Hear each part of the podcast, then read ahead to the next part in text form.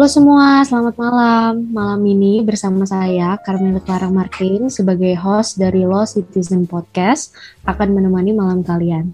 Bagi kalian yang baru pertama kali mendengarkan, selamat datang. Law Citizen Podcast hadir menjadi wadah yang menyajikan berbagai diskusi, talk show, ngobrol santuy, serta hal menarik lainnya untuk menambah pengetahuan seputar hukum. Nah, di episode kali ini kita bakalan bahas satu topik yang seru, yaitu bagaimana dampak kebijakan PPKM selama pandemi COVID-19 bagi pengusaha. Untung atau buntung? Nah, pada malam hari ini kita ditemani dengan seorang narasumber spesial yang akan berbagi pengalaman dan cerita, juga pelajaran bareng kita. Halo Kak Setiawan, bagaimana kabarnya? Halo Karmel, uh, kabarnya baik, tapi agak capek. Lagi banyak kegiatan. Iya, padat Kamu ya, gimana? Iya Kak, puji Tuhan, baik juga. Sehat. Uh, mungkin Kak Setiawan bisa memperkenalkan diri lebih lengkap dulu biar audiens juga jadi lebih akrab sama Kak Setiawan. Oke, boleh. Nama saya Setiawan. Um, saya alumni Fakultas Hukum tahun 2019, dulu masuk 2015. Cuman sampai sekarang uh, selain bidang hukum, saya juga tertarik di dalam dunia usaha mungkin ya berwirausaha gitu, entrepreneur gitu. Karena itu memang salah satu hobi saya dari kecil gitu. Jualan. Terus dulu sempat jual kayak sandal, terus uh, pas kuliah juga nyambi buka fotokopi dan percetakan gitu tahun 2018 2017 akhir sampai 2020 mungkin Hmm, Terus- jadi memang dari dulu ya Kak, emang Ya. suka bergelut di bidang usaha gitu. Iya, saya menganggap itu sebagai hobi sih, biar Oh. ngelakuinnya dengan sepenuh hati dan seneng gitu. Iya. Nggak Udah udah lama juga ya berarti eh, bergelut di bidang ini usaha. Yang mulai difokusin mulai 2017 mungkin ya, Oh, akhir. kalau hmm. kalau sekarang nih eh, lagi fokus di kafe ya Kak ya. Sekarang ada ha, kafe yang baru jalan setengah tahunan mungkin. Oh. Itu pun buka awal pada masa pandemi juga sih. Oh, Eh. bukannya malah pada masa pandemi ya. Iya, kemarin kan pemerintah ini sempat ya Kak yang memberlakukan eh, pembatasan kegiatan masyarakat atau PPKM darurat yang berangsur terus-menerus tuh. Nah, bag- eh, di beberapa eh, mata pengusaha itu mereka menilai kebijakan itu tuh membuat kondisi usaha itu semakin berat gitu. Nah, untuk eh, usaha-usaha Kak Setiawan sendiri selama masa PPKM kemarin itu masih terus buka kah? Eh, berhubung kita jadi begini, Rumah, Hmm. eh, saya sekarang sedang menggeluti salah satu bisnis di bidang F&B gitu ya, kafe di rumah kita di tepatnya di Jalan Karimata 195. Em, kita mulai buka itu pada masa pandemi memang. Jadi kita memang udah mengantisipasi dan memikirkan hal-hal yang ada kemungkinan yang eh, misalkan ada kemungkinan yang tidak kita harapkan bakalan terjadi. Ya ternyata beneran setelah beberapa bulan kita buka ada yang namanya PPKM kan. Tapi eh, di luar ekspektasi kita juga itu PPKM sebegitu besar dampaknya buat buat, eh, kondisi perekonomian khususnya bagi saya yang bergelut di bidang kafe gitu ya. Jadi em, kebijakan yang dilakukan yang ditetapkan sama pemerintah menurut saya kurang efektif. Nah, kurang efektifnya bagaimana ini kita bisa diskusiin sambil nanti kita kaji lebih jauh lagi boleh gitu. Ya siap-siap itu Silakan pinter-pinternya hostnya juga berarti mengulik uh, semakin dalam teman-teman bisa ngulik maka semakin uh, lebih menarik mungkin percakapan. Oke siap. Semoga bisa terjawab ya nanti di eh, di dalam podcast ini. Eh, lalu berarti kemarin kan eh, pertanyaannya sepertinya eh, ini ya belum begitu terjawab ya. PKM kemarin berarti masih terus buka ya. Ini eh, selama masa PPKM usahanya masih terus jalan ya kak, terus buka gitu. Oh, jadi hal yang menarik ya. uh, dulu dulu kita sempat buka, tapi cuman 20 hari pertama. 20 hari pertama di bulan Juli kalau nggak salah. Itu kita buka. Dan benar saja selain uh, kebijakan pemerintah yang sudah ketat kemudian penegakan disiplinnya juga sangat ketat jadi di atas jam 8 malam kita udah harus tutup karena udah ada tentara polisi satpol pp yang berkeliling gitu kan. Jadi membuat selain menegakkan disiplin membuat masyarakat juga takut. Termasuk saya juga yang membuka kafe um, yang notabene-nya malam ya. Jadi um, ada beberapa tipikal F&B gitu dia yang buka. Dari siang sudah ada pelanggan dari sore juga ada pelanggan. Kafe khusus sore hari misalkan. Kafe khusus uh, pagi dan siang hari. Contohnya co-working space. Nah kebetulan kafe yang saya uh, kelola ini adalah kafe yang aktivitasnya lumayan banyak di sore menuju malam gitu. Jadi kena dampaknya lumayan parah kemarin. Sampai-sampai kita coba 20 hari pertama itu belum berhasil. Um, berdasarkan evaluasi akhirnya kita memutuskan untuk tutup selama sebulanan lebih mungkin. Hmm, jadi bukanya hanya 20 hari pertama. Setelah itu selama PPKM masih berlaku langsung eh, nggak uh, dibuka lagi ya Kak, langsung ditutup ya? 20 hari pertama selama PPKM awal mm-hmm. um, itu kita masih buka. Karena saya ingat waktu itu pemerintah sempat bilang kan PPKM bakalan berlangsung tiga minggu. Oke okay, gitu. Oke okay, tiga minggu gitu. Kita tenang aja. Ya wes uh, kita santai-santai dulu kita lakuin apa yang ada selama tiga minggu ini gimana hasilnya. Ternyata hasilnya jauh dari yang diharapin.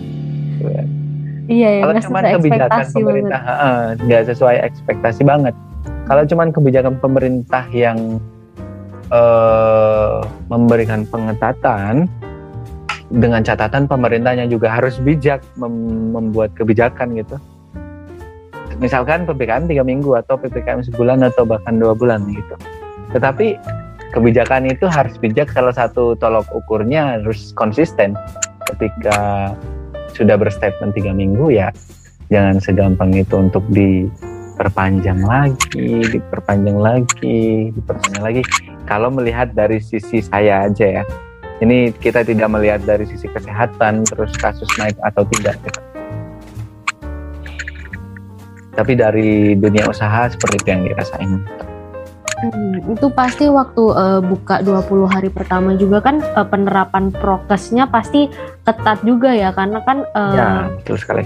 Uh, itu gimana itu kak? Um, karena kan juga ada uh, operasi penegakan prokes yang cukup gencar waktu itu kayak razia prokes juga udah dikeluarkan surat edaran terkait pedoman pemberlakuan pembatasan kegiatan masyarakat di Kabupaten Jember juga. Nah, selama 20 hari itu waktu uh, kafenya Kak Setiawan buka ini bagaimana penerapan uh, prokesnya? Kita lumayan tidak 100% saya akuin karena memang butuh penyesuaian ya. Tapi kita berusaha semaksimal mungkin, mungkin sebagian besar kita udah terapin sih. Jadi kita sampai waktu itu uh, kalau nggak salah masker masih lumayan mahal tuh. Kita sediain hmm. masker untuk pengunjung yang datang di kafe. Dia yang nggak bawa masker bisa ambil secara gratis. Terus kita sediain hand sanitizer sama sabun cuci tangan dan lain sebagainya. Kita juga kurangi kapasitas kursi ya. Hmm. uh, menjadi mungkin 50% atau di bawah 50% dan ya seperti itu. Kita udah melakukan beberapa upaya.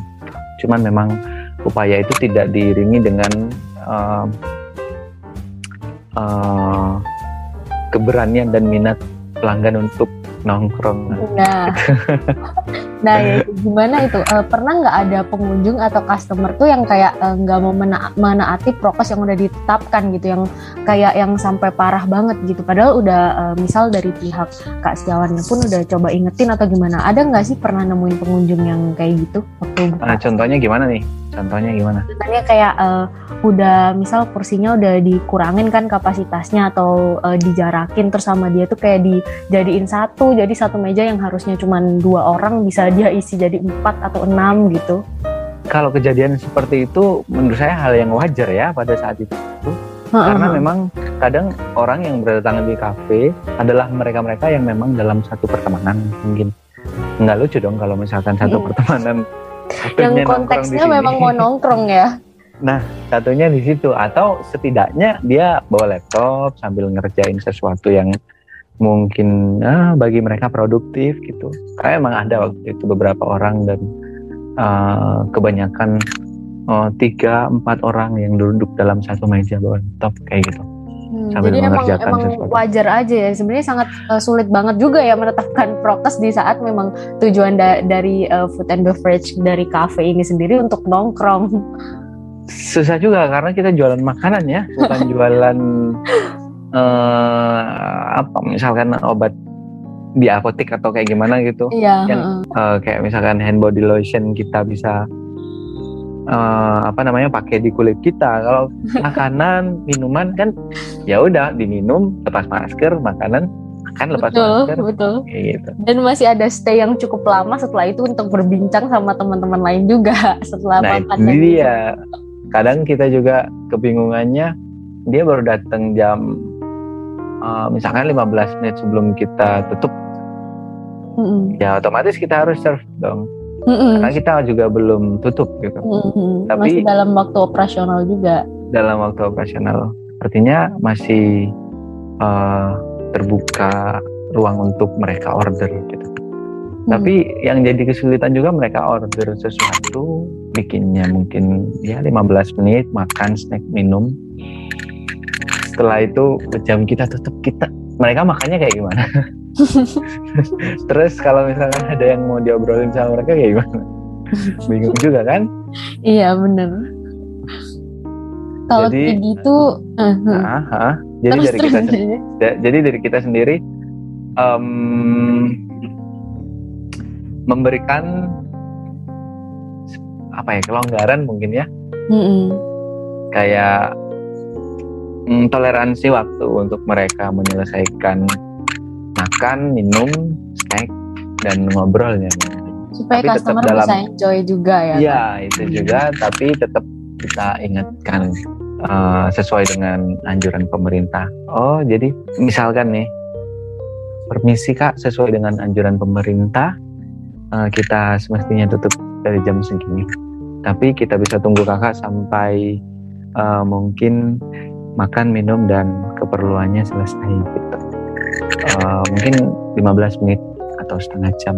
Tapi di situ kita juga mulai was-was. Kadang kita juga kalau misalkan um, ada customer yang emang kita kenal, itu ya sudah kamu bebas nongkrong di sini tapi siap-siap aja gitu. kalau misalkan ada sweeping dari satpol pp dan lain sebagainya kamu siap-siap di sweeping ya. Nah itu tuh yang jadi pertanyaan. Pernah nggak sih kena grebek waktu masa oh, gitu. ppkm ini? Yang jadi pertanyaan itu. Pernah nggak sih kena grebek? It's kind of funny questions. Um, pernah dong. Masa terus gimana gimana? Bisa di spill lah bisa diceritain lah. No, mungkin pertanyaannya aku balik ya.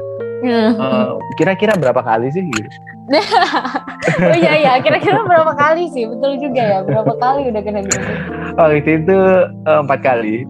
Oh, lumayan juga ya ternyata. Lumayan ya. Lumayan. Gimana namanya tuh? masih muda masih bandel. Iya bener bener. Ya pertama um, saya coba inget-inget ya. Saya nggak sepenuhnya inget soalnya yang udah lalu saya nggak biarlah berlalu. Ya itu dia. Tapi hal yang beberapa hal yang saya ingat waktu itu pertama jam 8 lebih mungkin kita masih buka waktu itu. Terus ada satpol pp dan kawan-kawannya uh, datengin ke kafe memberikan peringatan dan suruh matikan semua lampunya. Kita turutin dan tapi kita tetap biarin. Tapi kita tetap biarin pengunjung yang uh, masih memang ada keperluan ya. Waktu itu ada beberapa yang lagi ngerjain tugas ada beberapa yang rapat dan lain sebagainya. Kita juga nggak enak mengganggu mereka. Tapi uh, kita kasih pengertian ke mereka gitu. dan kita juga bilang ke satpol pp-nya kalau misalkan mohon maaf pak memang kita uh, sudah tutup dari jam 8 gitu. Close order dari jam 8 ini tinggal nungguin teman-teman yang uh, apa ngerjain sesuatu dan rapat-rapat selesai aja terus kita tutup. Oh ya sudah mas tutup. Pokoknya ini lampu harus dimatikan gini-gini. Oke kita turutin yang pertama yang kedua pas kebetulan saya nggak nggak di kafe itu. Jadi ada teman-teman ada satpol pp dan semuanya itu rekan-rekannya ngerahasia teman-teman pada panik mereka bilang apa wis intinya dia kan sama teman-teman. Air itu uh, setelah itu tutup. Dan kebetulan yang ketiga itu kita sempat kucing-kucingan sih terus terang aja ya. Kucing-kucingan itu gini. Jadi kalau misalkan satpol pp-nya lagi lewat lampunya kita matikan semua. Kemudian hmm. kalau misalkan satpol pp-nya udah udah nggak lewat sebagian lampunya kita hidupin kecuali lampu-lampu tertentu yang mengundang. Yang memang mengundang itu kita harus matikan ya. Dan kita juga kasih pengertian ke uh, teman-teman. Mas lampu kami matikan karena memang sekarang keadaannya lagi ketat banget. Terus kita juga dengan tidak mengurangi rasa hormat kita harus melakukan ini. Dan kita bikin Mas senyaman. Mungkin nongkrong di sini gitu. Mas bisa tetap dapat poin yang Mas tuju untuk nongkrong di sini. Misalkan ada sesuatu yang perlu di dibahas, yang kalau memang itu penting gitu. Jadi jadi kita harus ngimbangin. Ada nggak pertanyaan selanjutnya? Kenapa sih harus begitu gitu? Kalau misalkan ada, saya jawab nih. Iya ya. Kenapa sih harus begitu? Iya. Karena yang namanya usaha dan ataupun pekerjaan apa pun kita nggak uh, menutup mata bahwa kita membutuhkan biaya untuk setidaknya operasional dan lain sebagainya ya. Dan pada saat itu juga operasional kami dengan cara yang sedemikian rupa itu pun turun drastis banget.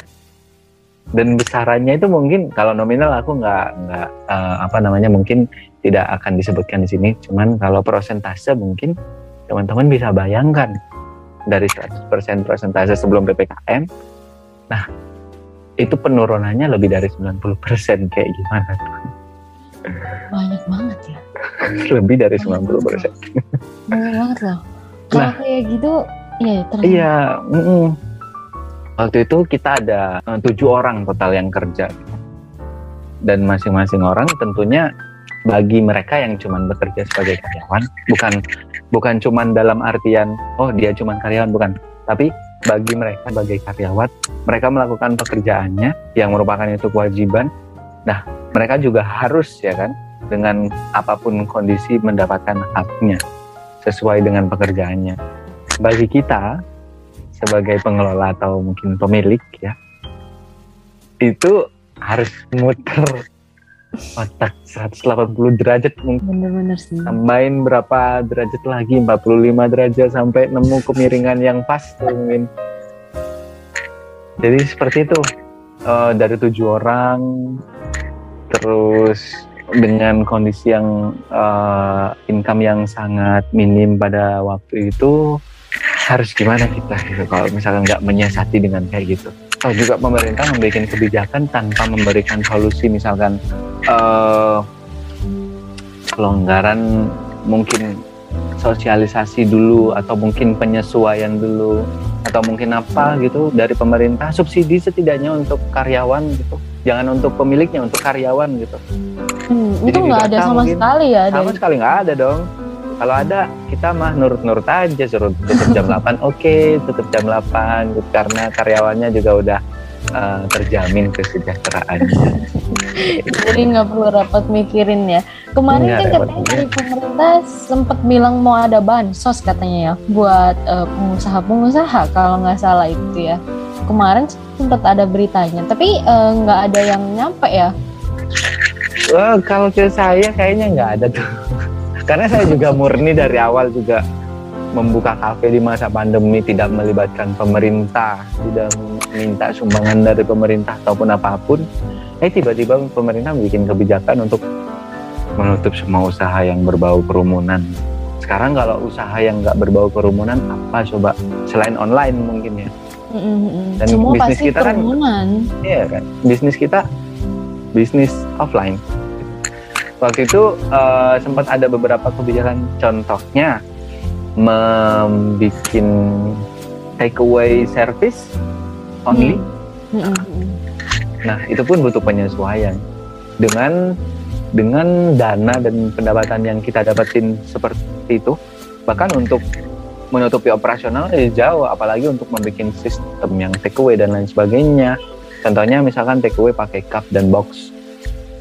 Itu juga uh, apa sesuatu yang perlu dianggarkan dan diperhitungkan juga kan iya betul. Uh, dan pada saat itu konsep kita memang uh, dine in konsep jadi bukan take away konsep karena orang yang datang di sini uh, adalah mereka-mereka yang sekalian pengen menikmati suasana kafe mungkin suasana musik uh, mungkin santai-santai sambil rapat dan lain sebagainya.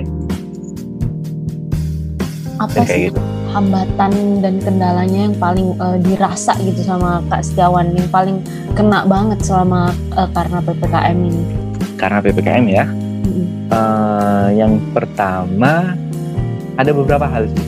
Yang pertama mungkin penegakan yang menurut saya di beberapa tempat saya pikir tidak mencerminkan nilai humanis seperti. Hmm. Contohnya mereka penegakan tapi pakai kekerasan dan lain sebagainya. Ada ada beberapa contoh, cuman itu belum sampai kejadian di sini. Tetapi uh, dengan contoh-contoh yang kayak gitu impactnya itu ke psikisnya pengusahanya karyawan ataupun hingga customer gitu jadi seakan-akan mereka mau datang tapi takut dibuat takut duluan gitu, untuk datang akhirnya juga mereka nggak datang dan lebih memilih di rumah nah dari kecenderungan ini ketakut rasa takut dari customer ini tentunya membawa dampak yang signifikan untuk untuk pemasukan kafe ya, untuk pemasukan usaha-usaha F&B atau yang berbau kerumunan seperti itu. Karena orang juga sudah nggak mau berkerumun, orang juga sudah takut berkerumun.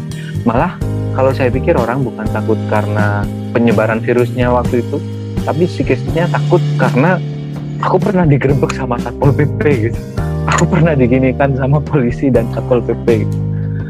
Aku pernah kena di, mental uh, ya kan iya kena mental yang diserang mentalnya. Gimana tuh? Akhirnya mungkin kalau kita ber berandai-andai gitu mentalnya udah kena nih gitu. bentar lagi pikirannya kena bentar lagi badannya kena lah. Setelah semuanya kena dia gampang sakit ujung-ujungnya harus covid ujung-ujungnya ya itu dia. Tapi untung sih sampai sekarang uh, puji syukurnya ya masih aman terhindar dari dari penyakit belum nggak pernah kena covid ya? Ya mudah-mudahan. Amin. Amin aman terus. Amin. Semoga sebelum ppkm sama sesudah ppkm nih uh, sebenarnya sulit sih dikatakan. Karena kan memang usahanya buka. Oh usahanya kan buka sebelum ppkm kan tapi memang usaha covid buka, ya? Uh -uh, sebelum ppkm tapi dalam masa pandemi. Uh, uh, itu uh, pasti kan dalam masa pandemi sendiri kan sebenarnya udah sulit ya buka usaha masa pandemi ini sulit. Nah di, uh, kalau dirasakan tuh perbedaannya waktu buka usaha sebelum ppkm diterapkan sama sesudah ppkm diterapkan tuh apa sih bedanya? Simply begini, kalau sebelum ppkm kita buka usaha Mm. kita berjuang tapi masih bisa gitu. Kalau PPKM pada saat ketat-ketatnya kita udah nggak bisa berjuang untuk bendera putih yang dikibarin tuh. Sampai-sampai kita tutup. Udah, seperti itu. Bener-bener kayak jadi nggak ada ruang Iya. gerak gitu ya rasanya ya. Nggak ada orang gerak sama sekali gitu karena kita juga takut buat kayak gitu kan. Karena waktu itu em, kita dapat empat kalidige- digerebek, tiga atau empat kali digerebek waktu itu, dan kali terakhir digerebek, mereka bilang, Mas kalau masih eh, buka di atas jam 8 atau nggak mematuhi, kafe saya segel. Gimana nih mau main segel-segel gitu? Gila juga. Gila juga dia peringatannya ya. Ini peringatan Iya. terakhir. Kalau udah kalau masih buka bakalan kita segel dan eh, kalau masih buka tapi tidak sesuai dengan ini, mungkin jamnya, mungkin protokol Hmm. kesehatannya atau temuan-temuan lainnya, kita akan segel kafenya untuk waktu yang tidak ditentukan. Wah, gila bener ya udah. Mana ada Oh. ketentuan dari mereka? Heeh. Orang pemerintah juga bikin keputusan PPKM sampai sekarang buktinya kan. Mhm, Bener sih.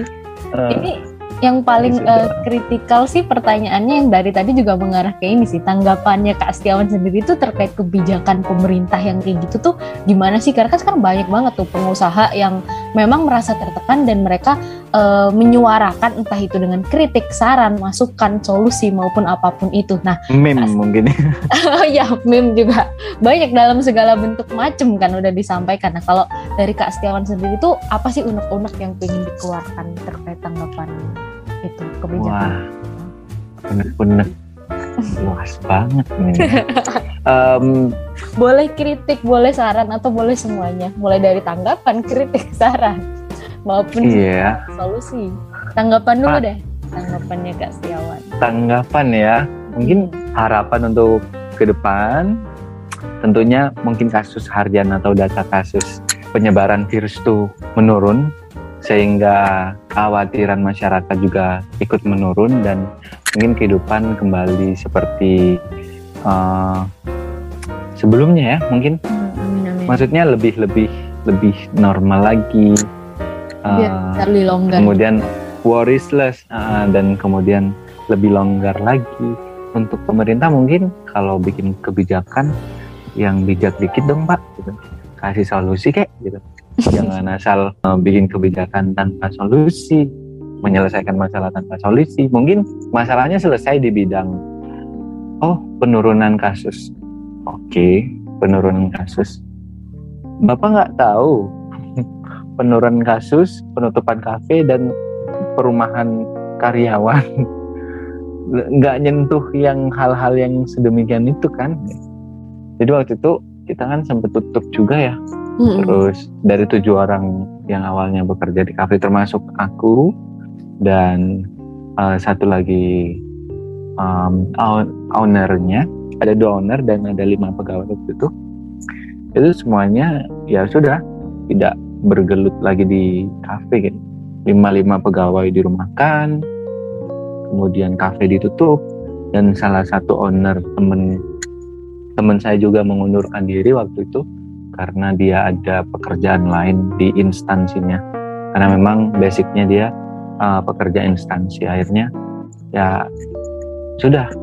Dari tujuh orang sisa satu orang. Dan bayangin beban yang ditanggung mestinya ditanggung tujuh orang nih harus diselesaikan oleh, satu orang nih aduh kayak gimana itu stresnya gimana pak Gitu. Hmm. apalagi eh, pada saat itu juga urusan hati belum kelar misalkan Bahkan awal mau podcast ini aja aku mikir kalau misal itu eh, karyawannya itu nggak sampai satu loh. Kayak aku mikirnya cuma diganti sistemnya jadi shift-shiftan atau gimana gitu loh. Nggak nyangka aja sampai kepotong jadi tinggal satu ya. Tinggal satu. Itu pun ownernya yang ngerangkep jadi karyawan juga pada saat awal awal baru buka ya. Akhirnya sekarang eh, apa udah berangsur normal lagi setelah kebijakannya turun. Ppkm-nya juga jadi level 1 waktu itu tanggal 13 13 Mm-mm. eh jadi kesulitan lainnya teman-teman yang udah dirumahkan itu pada nggak balik semua. Nah. jadi dia yang udah punya skill masak dia yang udah punya skill uh, ngebar terus dia yang udah kita training untuk jadi uh, professional waiters. Nah kita buntung di situnya gitu kan. Hmm. jadi kita benar-benar nata ulang dari awal lagi. Kayak kita buka um, hiring proses lagi itu kan. Makan waktu tenaga pikiran dan biaya juga.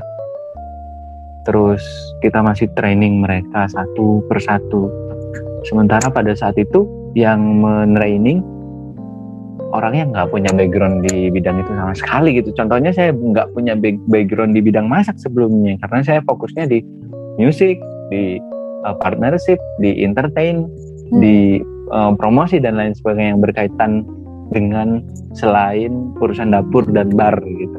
Mm-hmm. Tapi pada saat ppkm ini kan semuanya dituntut untuk bisa. Akhirnya saya saya saya dituntut harus bisa semuanya gitu. Uh-uh. Nah, selama waktu tutup itu saya gunakan untuk belajar. Jadi tiap hari saya bikin masakan atau menu kafe gitu. Terus saya tes sendiri, kadang undang temen, ayo cobain ini, cobain ini, cobain ini. Itu butuh proses lagi. Gitu pemerintah kan nggak sampai ke situ mungkin mikirnya ya. Dan mudah-mudahan mungkin dengan podcast ini bisa mewakili juga teman-teman yang lain yang punya uh, keluhan yang sama dengan saya. Jadi berjuangnya itu kita ibaratkan ngerestart sistem dari awal lagi. Uh, dengan orang-orang baru, dengan uh, apa namanya sistem yang mungkin baru, dengan tantangan yang baru, dan dituntut untuk siap terhadap satu kondisi terburuk sekalipun. Dan untungnya uh, pada hari ini masih bisa uh, berdiri lagi. Untuk juga ya posisinya sama biaya operasional usaha dan pemasukan yang enggak yang enggak sebanding iya. semakin belum lagi kebanyakan untuk bisnis-bisnis kayak gitu kan rata-rata sewa kan untuk tempat itu juga nggak semurah yang kita bayangkan. ya, mungkin kalau misalkan oh iya segini biaya sewa sekian puluh juta misalkan. Oke, okay, berarti harus bisa manage uang untuk sewa sekian, untuk karyawan sekian, kemudian untuk bahan sekian dan operasional yang lainnya sekian. Nah, ketika target income yang kita tetapkan justru meleset 90% lebih, nah kesulitannya di situlah. Biaya sewa yang awalnya tadi masuk akal, jadi terasa sulit sekali dengan keadaan yang seperti ini. Ini gitu. Salah satunya. Iya banyak banget sih. Banyak banget. Nah, dan apalagi waktu itu ini salah satu yang paling pengaruh sih bagi saya ya. Selain uh, penegakan yang begitu disiplinnya itu maksudnya dalam tanda kutip keras kebijakan mematikan lampu pada malam hari itu juga konyol menurut saya. Hemat listrik mungkin maksudnya. Hemat iya mereka bisa saving. Iya saving hemat listrik. Saving energi saving money. Yang sini nggak dapat apa-apa. Gitu misalkan. Apa ya? Menurut saya kebijakan itu konyol. Malah satu membahayakan karena waktu itu saya ingat contohnya kafe uh, mau sebut merek tapi nggak enak nih. Ada teman-teman yang buka Disebut kafe dari, da, dari dari Fakultas Hukum juga. Kontak-kontakan hmm. lah kita. Eh kafe kamu gimana gitu? Wah mas sama mas kayak gini juga. Eh sama juga ya berarti kayak punya. Dan konsepnya kebetulan memang sama dia kafe music juga, terus malam juga yang rame dan um, ada kebijakan ppkm akhirnya dia juga mengalami penurunan.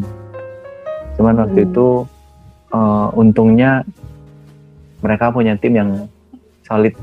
Jadi satu pertemanan kayak gitu. Hmm, jadi tetap saling support gitu ya meskipun. Saling support meskipun sebenarnya buntung juga sih. Sebenarnya buntung juga ujung-ujungnya tetap buntung ya nggak nggak jauh-jauh dari sana sebenarnya kan di pemberitaan ini banyak yang uh, kayak pemberitaan-pemberitaannya itu lebih menyudutkan ke pengusahanya. Jadi selama masa PPKM ini uh, baik kalau kita lihat nih ya, kalau kita ketik terkait pemberlakuan PPKM, terkait kafe gitu-gitu, itu lebih banyak pemberitaan yang menyudutkan ke arah pengusahanya maupun kafenya yang dibilang kayak uh, masih banyak yang nakal, nggak menerapkan prokes, nggak uh, nggak patuh aturan, padahal penegak hukumnya udah maksimal, gini gitu yang masih uh, menyudutkan dan menyalahkan pengusaha. Nah, tanggapan Mas Setiawan bagaimana kalau melihat pemberitaan yang seperti itu? Simpel aja sih kalau menurut saya. Mm -mm. Siapa yang bikin berita kayak gitu? Udah itu cari sendiri aja. Apakah Dari sana ya, bisa dilihat ya. Apakah dia uh, cuman pegawai yang bisanya ngetik aja, apa pun yang masuk asalkan informasi yang dia ketik terus di share, dia nggak ngerasain. Hmm, kurang bijak ya dalam uh, ya. Dia masih berada pada posisinya aman sih aman mungkin nah, kita sebagai UMKM kan kalau misalkan hmm. dibilang uh, pengusahanya nih yang kurang uh, patuh atau kayak gimana. Kita dihadapkan dengan dua pilihan yang sama-sama berat ngelanjutin bisnis dengan modal yang nggak sedikit juga dengan karyawan yang harus terjamin juga kesejahteraannya dengan biaya operasional yang pasti tiap bulannya. Tetapi pemasukannya yang berlawanan arus atau berhenti nih. Padahal UMKM kan salah satu penyumbang perekonomian terbesar ya bisa dibilang benar, Uh -uh. misalkan ada orang yang beranggapan bahwa uh, seberapa kacau pun suatu negara tetapi jika UMKM-nya tetap jalan, maka negara itu akan menjadi tetap menjadi sebuah negara. Tapi kalau misalkan negaranya udah kacau, UMKM-nya nggak jalan, nah nggak ada udah yang diharapin. Karena di Indonesia ini juga penguatnya kan dari UMKM. Orang di desa yang dia punya produk tanaman tanaman katakanlah umbi-umbian atau polowijo kemudian dijual terus ada yang beli um, uang yang hasil jualan dia pakai untuk kehidupan sehari-hari tanpa menggantungkan pemerintah ya itu juga nolong pemerintah sebenarnya kan pemerintah nggak harus menanggung uh, biaya hidupnya masyarakat. Masyarakat bisa hidup dengan caranya sendiri-sendiri. Dari dulu udah coba aja nggak ada UMKM yang uh, bergerak di dunia usaha perdagangan dan lain sebagainya jasa dan lain sebagainya. Ya mungkin pemerintah bakalan kesusahan.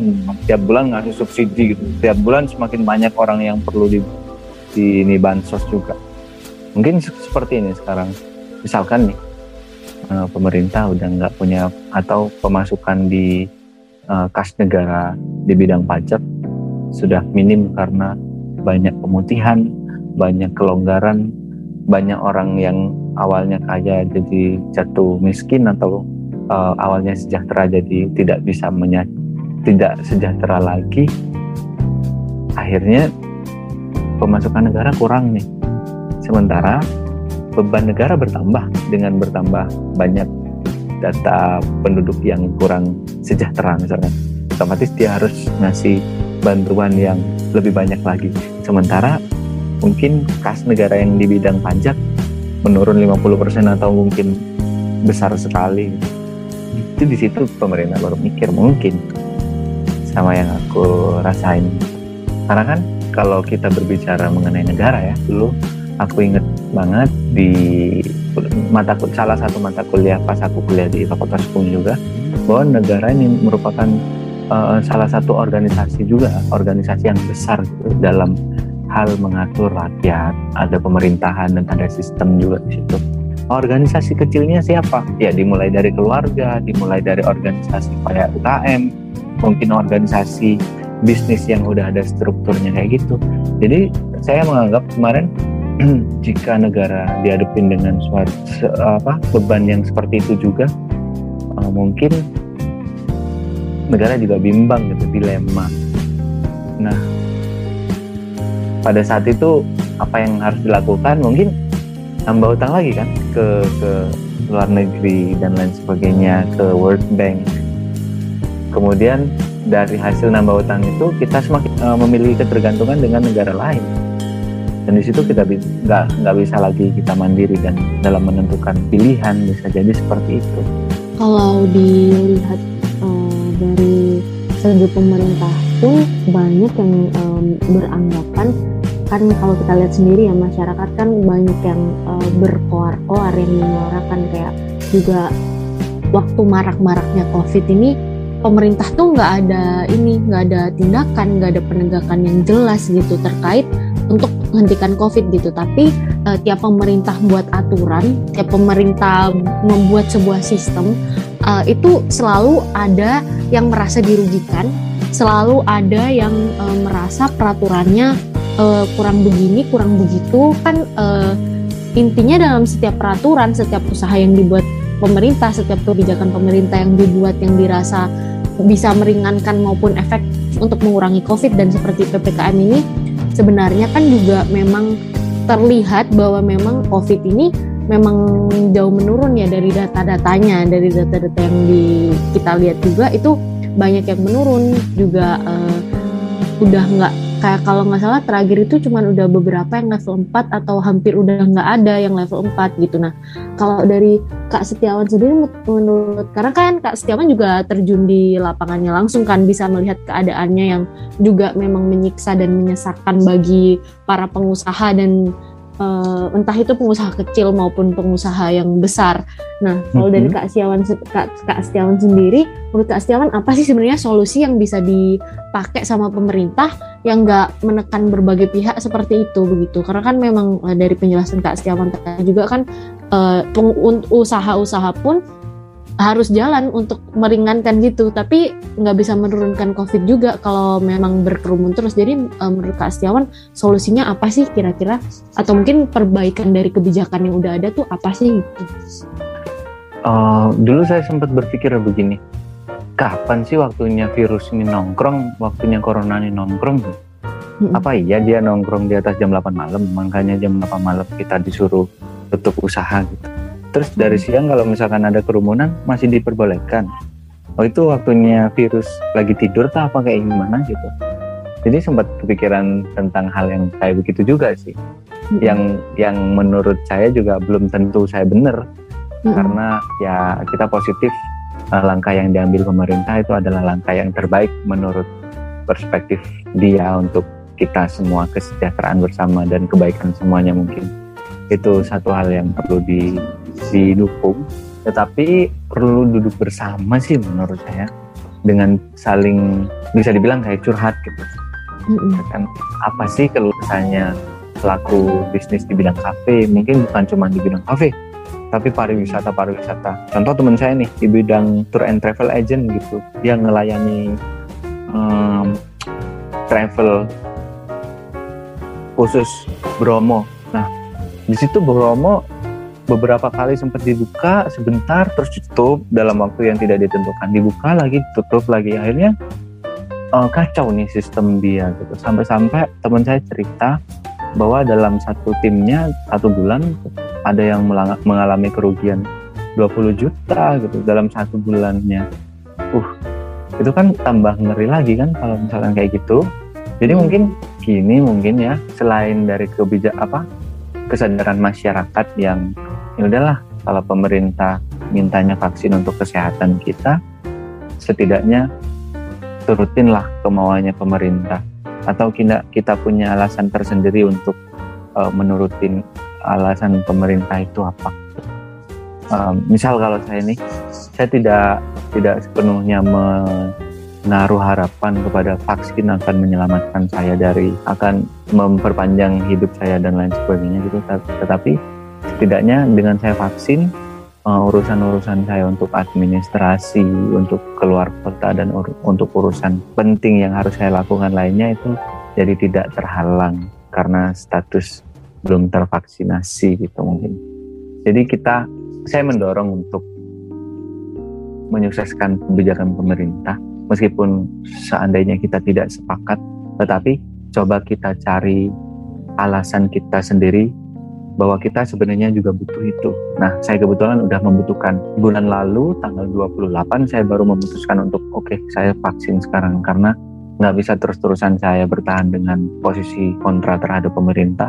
tetapi saya juga kena dampaknya malah sulit gitu akhirnya ya sudahlah pemerintah maksudnya kayak gini saya coba turutin kemauannya pemerintah dengan vaksin tetapi dengan tambahan saya punya tujuan tersendiri juga tujuan saya ketika saya melakukan kegiatan bisnis ketika saya melakukan aktivitas yang lain uh, tentang pendidikan dan lain sebagainya mungkin tidak terhalang uh, status sudah atau belum tervaksin. Contohnya tadi saya dari Alas Purwo ternyata dia mewajibkan menunjukkan bukti vaksin juga. Oh iya ya, mungkin ini salah satu uh, dampak positifnya ketika kita nurutin kebijakan pemerintah. Karena kita semakin lama kebijakan itu tidak tidak dan kenapa kalian harus vaksin setidaknya mungkin untuk alasan-alasan pribadi teman-teman sekalian atau untuk uh, syarat administrasi dan lain sebagainya cari cari alasan kalian sendiri untuk mendukung program pemerintah ini. Dan harapannya ke depan pemerintah tidak lagi uh, membuat kebijakan yang dicicil-cicil ya. Karena nggak enak. Ppkm sistem kredit itu nggak enak. Jadi sistem tiap kredit. seminggu sekali diperpanjang dua minggu sekali diperpanjang nanti kasus turun level diturunin nanti kasus naik ppkm dinaikin lagi diketatin lagi jadi um, gimana ya menyelaraskan antara usaha pemerintah yang maksimal dengan kebijakannya itu udah seimbang gitu. jadi uh, mungkin masyarakat bakalan menilai di situ dan harapannya uh, kasusnya terus menurun terus kembali normal keadaan. Jadi uh, virusnya udah nggak bisa nongkrong lagi. Yang nongkrong manusianya. Amin. Gitu. harapan kita semua. Harapan kita semua. Dan mahasiswa juga pastinya kan kan iya. di kampus. Supaya segera offline juga. Nah, dari kesimpulan podcast ini sepertinya memang PPKM ini um, meskipun ada dampak positifnya tapi juga ada dampak negatifnya yang mana untung atau buntung ternyata membuntungkan para pengusaha uh, dari berbagai sektor terbuntungkan um, jawaban Kak Setiawan juga luar biasa menarik dan um, memberikan kita insight juga pada malam hari ini supaya lebih paham juga apa yang dialami oleh para pengusaha, apa yang dikeluhkan dan apa yang sebenarnya terjadi di lapangan. Iya, tapi kita nggak nggak terlalu banyak membahas di dalam bidang hukumnya gitu kan? Iya benar. Padahal saya tadi uh, pas pembukaan itu wah gimana nih gitu. Uh, teman-teman bilang si hostnya bilang uh, Carmel bilang kalau membahas seputar ngobrol santuy seputar uh, hukum. hukum gitu. Uh, uh, serta hal saya, lainnya. Aduh hukum ya gimana ya gitu. Terus dikaitin sama hukum, aduh gimana ya gitu. Enggak Mungkin kok itu pengetahuan sedikit aja seputar hukumnya gimana gitu yang berkaitan sama masyarakat lain, masyarakatnya langsung gitu. Secara nggak langsung kita juga bahas terkait hukumnya yang dirasakan sama pengusahanya gitu kebijakan-kebijakan dari pemerintah sendiri yang juga termasuk hukum kan. Iya, kalau berbicara hukum tentang teori Jeremy Bentham itu kan, hukum adalah sebaik-baiknya ketika dia bisa bermanfaat bagi banyak orang gitu. Jadi kelihatan oh. anak hukumnya. Enggak salah cuma inget, inget aja sih. inget aja sih. Iya, jawaban uh, jawaban dari Kasdawan ini sangat menarik malam hari ini uh, dan semoga bisa mewakilkan berbagai pengusaha di berbagai sektor juga yang ingin menyuarakan juga apa yang mereka rasakan selama pandemi COVID-19 ini terutama saat PPKM dan saat mereka menjalankan usaha. Nah, nggak kerasa nah. nih udah sampai ke ujung podcast ini. Wah, Atau ya. masih ada yang mau disampaikan sama Kak Setiawan juga? Karena perbincangan kita penutup. Karena perbincangan kita saya rasa udah lumayan banyak ya. Jadi uh, eh, pemerintah mungkin untuk pemerintah dan untuk kita juga uh, cari jalan tengahnya lah. Kalau pemerintah mm -hmm. mungkin teori hukum yang apa yang harus dipakai mungkin teori hukum yang bermanfaat. Kayak uh, quote-nya itu gini saya inget dulu. Jadi gini bilangnya the aim of law is the greatest happiness for the greatest number. Jadi pemerintah harus um, apa silakanlah bikin hukum yang bermanfaat untuk untuk masyarakat.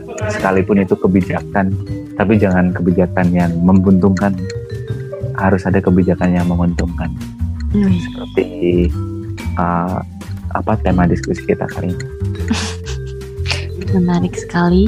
Kata-kata penutup dari Kak Setiawan membangkitkan malam ini yang sudah semakin sepi ya. Semoga uh, semoga juga um, pengusaha-pengusaha juga bisa bangkit uh, dan semoga aja usahanya bisa terus jalan juga. Nggak terlalu terhambat dengan ppkm juga. Uh, terima kasih banget nih buat Kak Setiawan yang udah mau terima hadir meluangkan waktunya di tengah kesibukannya. Yang uh, udah mau mengisi kita, menemani kita, membagi cerita dan pengalamannya pada malam hari ini. Terima kasih juga buat semua yang sudah mendengarkan di Law Citizen Podcast. Sampai jumpa di episode episode episode menarik lainnya. Selalu jaga kesehatan dan menerapkan prokes ya. See you ya. semua. Sampai jumpa. Syukur-syukur kita jumpa. bisa jumpa di rumah kita. Amin. Amin ditunggu ya. Kabar-kabar aja. Iya, siap, siap kak. Kasih kak, thank you. Selamat malam. Selamat malam.